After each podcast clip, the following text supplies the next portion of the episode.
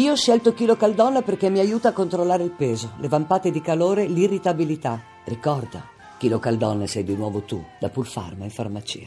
Voci del mattino. Cominciamo allora questa puntata numero 687 con la rassegna internazionale a partire dalla tedesca ARD.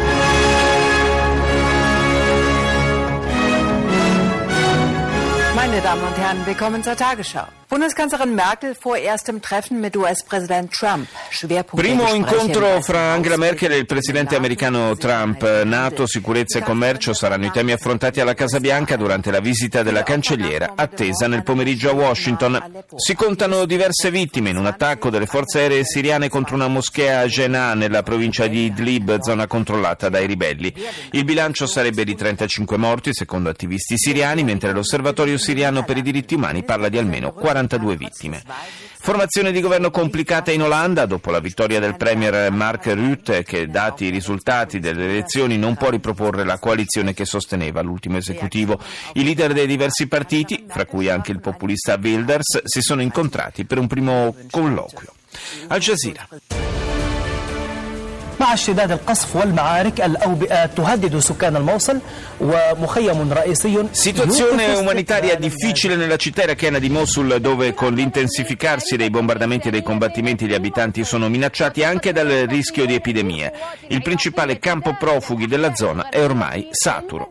Il re del Marocco ha revocato l'incarico di formare il governo che era stato affidato al premier Abdelillah Ben Kirane. Dopo mesi di tentativi vani per dare vita a un nuovo esecutivo, il monarca si appresta ad affidare il mandato a un altro esponente del Partito della Giustizia e dello Sviluppo. Stati Uniti sospesa dai giudici l'applicazione del divieto d'ingresso nel paese che il presidente ha deciso nei confronti dei cittadini di sei nazioni a maggioranza musulmana. Trump decide di ricorrere alla Corte Suprema. CCTV. 观众朋友们，大家好，这里是中央电视台新闻频道，清晨五点，欢迎走进本节的新闻直播间。英国首相特蕾莎梅 Scozia, referendum rifiutato, questa è l'apertura della TV cinese. La premier britannica Theresa May ha respinto l'idea di una nuova consultazione popolare sull'indipendenza della Scozia. Non penso che ci sia spazio per un altro referendum dopo quello del 2014 che è stato chiaro e decisivo, ha commentato May.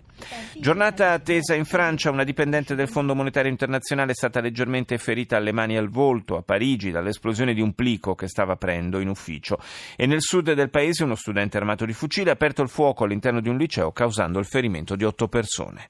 Il vice premier della Malesia ha confermato ufficialmente che l'uomo assassinato il 13 febbraio scorso all'aeroporto di Kuala Lumpur era Kim Jong-nam, fratellastro del leader nordcoreano.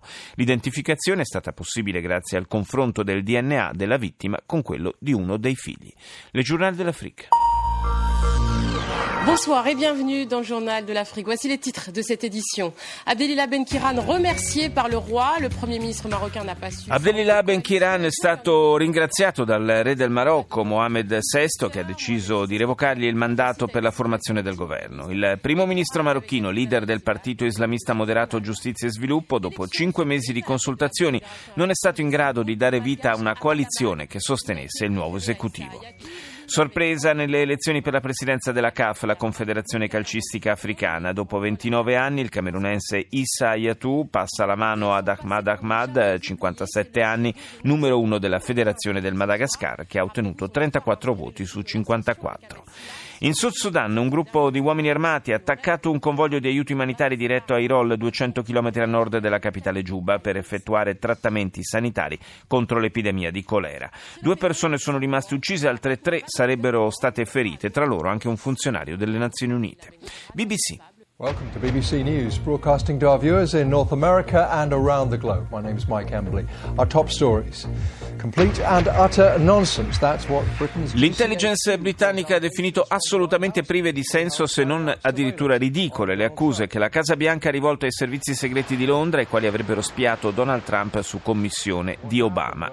L'emittente parla poi dell'esperienza vissuta da una troupe televisiva della BBC alle prese con l'inaspettata esplosione sull'Etna mentre stava realizzando un documentario.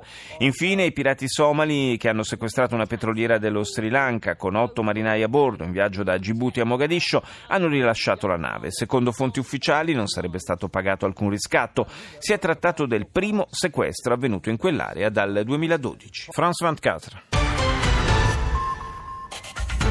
Fusillade dans un lycée de Grasse, dans le sud de la France. Un élève de 16 ans a ouvert le feu. In un liceo a Grasse, nel sud della Francia, ad aprire il fuoco all'interno della scuola Tocqueville, uno studente di 16 anni. Tre adolescenti e il preside sono rimasti feriti. L'aggressore è stato definito fragile e affascinato dalle armi. Su internet guardava video di stragi di massa. Privilegiata la pista degli anarchici greci dopo l'esplosione di ieri nella sede del Fondo Monetario Internazionale a Parigi, leggermente ferita la persona che ha aperto il plico che conteneva l'ordigno. Emmanuel Macron a Berlino, il candidato alle presidenziali francesi, leader del movimento En Marche, è stato ricevuto da Angela Merkel. Macron ha dichiarato che durante un'ora di colloquio ha trovato diverse convergenze con la cancelliera tedesca, soprattutto riguardo alla visione dell'Unione Europea. Arirang.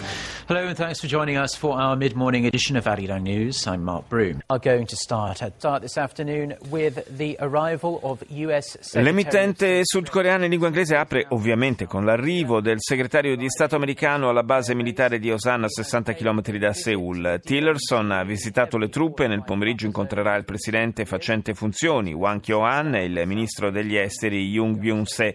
Scopo del viaggio è illustrare il nuovo approccio diplomatico dell'amministrazione Trump nei confronti della Corea del Nord. La visita arriva in un momento di crisi per il paese, senza presidente, la PARC infatti è stata destituita, alle prese con nuove provocazioni da parte del regime di Pyongyang e con le ritorsioni economiche cinesi per il dislocamento del sistema di difesa missilistico americano THAAD. Tillerson si recherà poi in Cina dove incontrerà il presidente Xi Jinping. Al Mayadin. ظريف في مقابلة خاصة مع الميادين يدعو تركيا إلى منع تمويل الجماعات الإرهابية وتسليحها Il ministro degli esteri iraniano Zarif, parlando con Al-Mayadin, chiede alla Turchia di interrompere e vietare il sostegno dei gruppi terroristici e il loro armamento. Inoltre dice che sia l'Arabia Saudita sia Israele hanno provato a ostacolare l'accordo sul nucleare. Re Mohammed VI del Marocco revoca al leader del partito Giustizia e Sviluppo, Abdelillah Ben Kiran, il mandato per la formazione del nuovo governo. In Tunisia il governo ha deciso il varo di una nuova legge per il contrasto della corruzione nel paese. Andiamo negli Stati Uniti, CNN.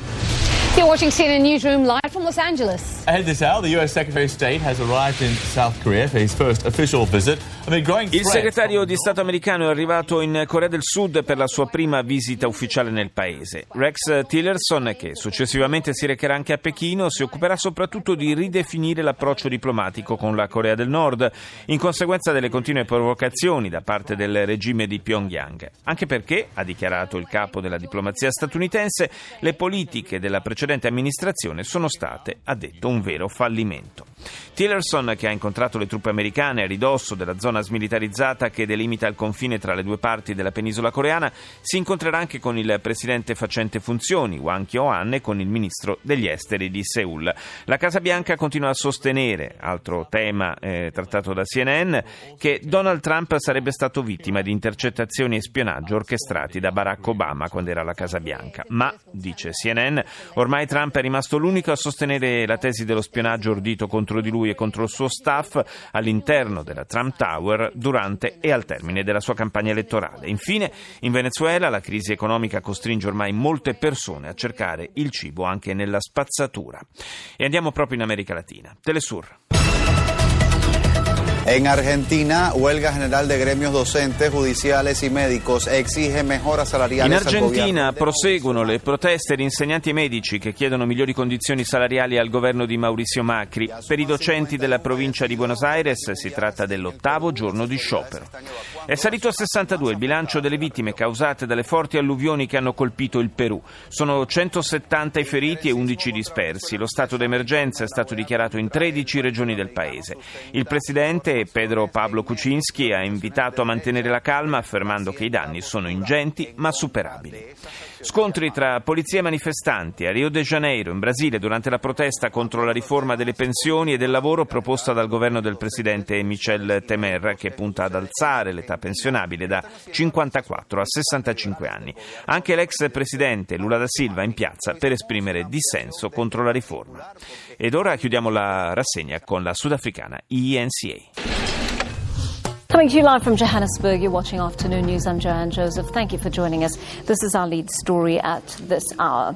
It's now known what the CPS contract will cost. L'emittente sudafricana apre con l'attesa per la sentenza della Corte Costituzionale che si dovrebbe pronunciare oggi a Johannesburg sulla disputa in corso con eh, l'Agenzia per la Sicurezza Sociale che non ha ottemperato al suo impegno di pagare benefit ai più poveri, circa 17 milioni di persone, a causa di una grave crisi finanziaria. Il ministro del welfare ieri ha confermato che quegli assegni, la cui entità è stata definita, arriveranno entro il primo aprile. Lo stesso presidente sudafricano Zuma, in occasione di un'audizione all'Assemblea nazionale, si è detto certo che una soluzione si troverà entro quella data.